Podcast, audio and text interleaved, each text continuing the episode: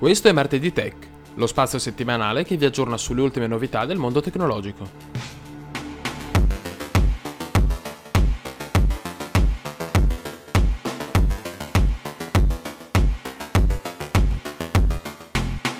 Partiamo con le numerose novità in casa Apple, dove continuano le grane legali su differenti fronti. L'antitrust olandese ha infatti avviato un'indagine su molti dispositivi con tecnologia NFC, tra cui differenti modelli di iPhone, in quanto la tecnologia non è utilizzabile dagli sviluppatori di terze parti, ma è riservata esclusivamente ad Apple Pay. Inoltre, il gruppo di difesa dei consumatori Euroconsumer ha intentato cause in Belgio e in Spagna, e altre due sono già pianificate in Italia e in Portogallo, per la famosa questione del Batterygate. Negli Stati Uniti, Apple ha infatti avviato le procedure di risarcimento e ora i consumatori europei esigono lo stesso trattamento. Il rimborso chiesto sarà tra i 29 e gli 89 euro per ogni iPhone interessato. Dopo le indiscrezioni della scorsa settimana sull'effettiva resistenza all'acqua degli ultimi modelli di iPhone, un iPhone 12 è stato collegato ad un drone e lasciato per 30 minuti a 6 metri di profondità, mentre un successivo test ha visto un altro iPhone 12 immerso per 30 minuti a 20 metri di profondità. In entrambi i casi il dispositivo funzionava correttamente, anche se a distanza di 72 ore è stato possibile notare un appannamento delle fotocamere che indicava l'infiltrazione di un po' d'acqua, cosa che tutto sommato è accettabile. Tuttavia, sugli iPhone 12 sono stati segnalati alcuni problemi relativi alla connessione instabile, al mancato funzionamento della ricarica wireless e ad un consumo di batteria eccessivo, soprattutto quando il dispositivo è in stand-by. È invece stata avviata la campagna di sostituzione degli iPhone 11 che presentano problemi al touchscreen. I dispositivi interessati sono quelli prodotti tra novembre 2019 e maggio 2020, informazione reperibile dal codice di serie. Apple avrebbe anche sospeso i rapporti con il proprio fornitore di fotocamere o film, un'azienda cinese coinvolta in uno scandalo di rapporti di lavoro forzati, mentre le autorità brasiliane sarebbero sul punto di rendere obbligatorio il caricatore all'interno delle confezioni dei nuovi dispositivi. Dall'Unione Europea arrivano nuove regole in merito alle modalità di pubblicizzazione che Apple e Google dovranno adottare nei confronti delle loro app.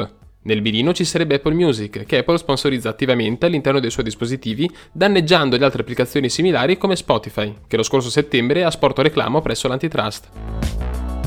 Approda invece sugli scaffali l'alimentatore duo MagSafe, che al prezzo di 149 euro permette di ricaricare senza fili due dispositivi di casa Apple contemporaneamente. Sono trapelate inoltre alcune indiscrezioni relative all'esecuzione di numerosi test di piegatura che fanno pensare ad un modello di iPhone pieghevole in arrivo, non prima comunque del 2022. Presto però potrebbe arrivare il cinturino con batteria per Apple Watch. È stato infatti depositato un brevetto da Apple relativo ad una soluzione che permetterà di aumentare di molto l'autonomia dei Watch, proprio sfruttando il cinturino da polso. Interessante invece è Uristcam, un prodotto certificato Apple che si collega all'Apple Watch sotto forma di cinturino e aggiunge due fotocamere al dispositivo, permettendo di catturare video in Full HD e immagini a risoluzione 4K. Dovrebbe presto giungere in Italia al costo di 299 euro. Oppo starebbe invece pensando ad una fotocamera per smartphone estraibile. Si parla di poter staccare fisicamente la fotocamera presente sul dispositivo e riposizionarla a proprio piacimento, per poi controllarla mediante cavo USB o anche a distanza mediante Wi-Fi e Bluetooth. Parliamo di Vodafone, che ha raggiunto e superato la quota del 90% di copertura 5G della popolazione presente nella città di Milano. Anche Iliad si fa sentire, promettendo entro la fine dell'anno il lancio della sua offerta 5G. La RAI invece punta gli occhi sulla nuova tecnologia con la prospettiva di sfruttare il 5G per la copertura di grandi eventi sportivi live e attivare fino a 10 canali su dispositivi personali, come per esempio lo smartphone. Spotify invece introdurrà una nuova funzione di riproduzione offline. Gli utenti potranno scansionare la memoria del dispositivo e sincronizzare le librerie musicali riproducendo la musica anche offline. Venerdì scorso è scaduto l'ultimatum che il governo degli Stati Uniti aveva imposto a TikTok. Teoricamente l'app doveva essere bannata a partire da quel momento, ma fino ad ora non sono stati riscontrati cambiamenti. Facebook ha invece reso noto che incrementerà la repressione delle fake news sui vaccini contro il Covid-19. Le informazioni saranno direttamente verificate da algoritmi implementati sulla piattaforma. Sempre Facebook avrebbe inoltre acquisito Customer, una startup nata nel 2015 a New York che aiuta le aziende a gestire la comunicazione e gli scambi con i clienti tramite telefono, SMS, email o chatbot specifici che si integrano ad applicazioni come WhatsApp e Messenger. Con l'integrazione dei servizi offerti da Customer, Facebook punta quindi a fornire alle piccole imprese nuovi modi per vendere e pubblicizzare i propri prodotti tramite i suoi canali.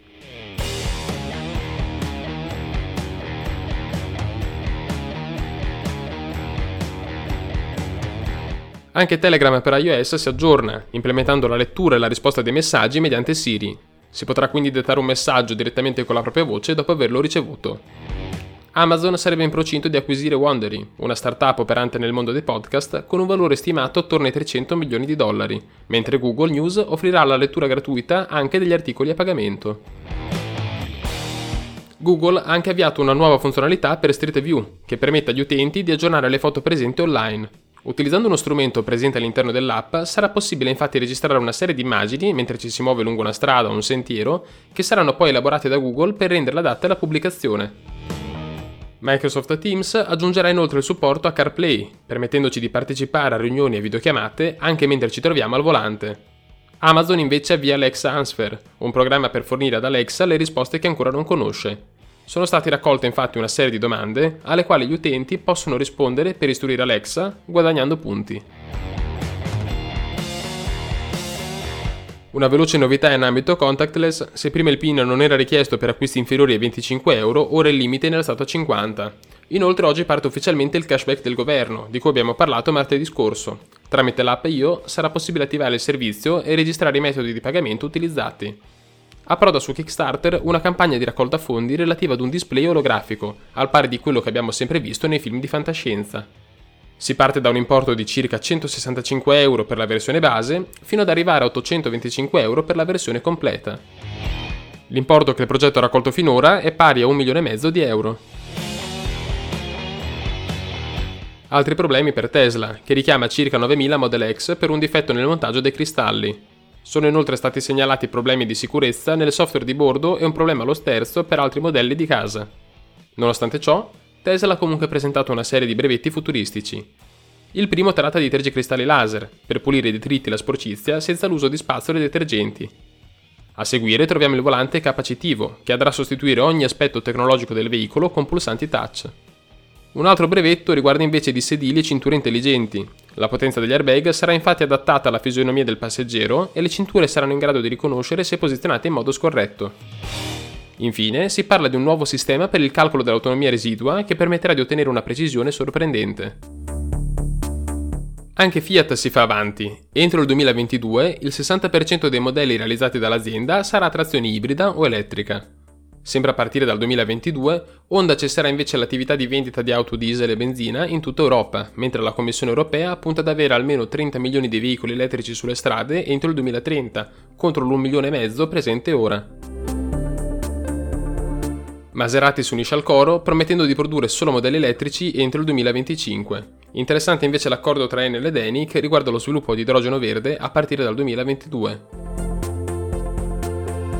L'Unione Europea continua a investire nel suo progetto Battery Alliance, con l'obiettivo di creare un comparto delle batterie competitivo a livello globale che consenta di rendersi indipendenti dalla Cina entro il 2025. Svolta anche in ambito navale, i cantieri Vard, che dal 2013 sono parte del gruppo Fincantieri, hanno presentato il primo portacontainer totalmente elettrico al mondo. La nave è guida totalmente autonoma e a zero emissioni. Infine, approda in Italia Discovery Plus, la nuova piattaforma di streaming che prenderà il posto di Dplay Plus. Il lancio è previsto per il 4 gennaio e prevede un abbonamento da €4 al mese, che diventano 8 nel caso in cui si voglia includere anche Eurosport. Per questa settimana è tutto. Vi ricordo di iscrivervi per non perdere nessuna puntata e non mi resta che, come al solito, darvi appuntamento al prossimo martedì.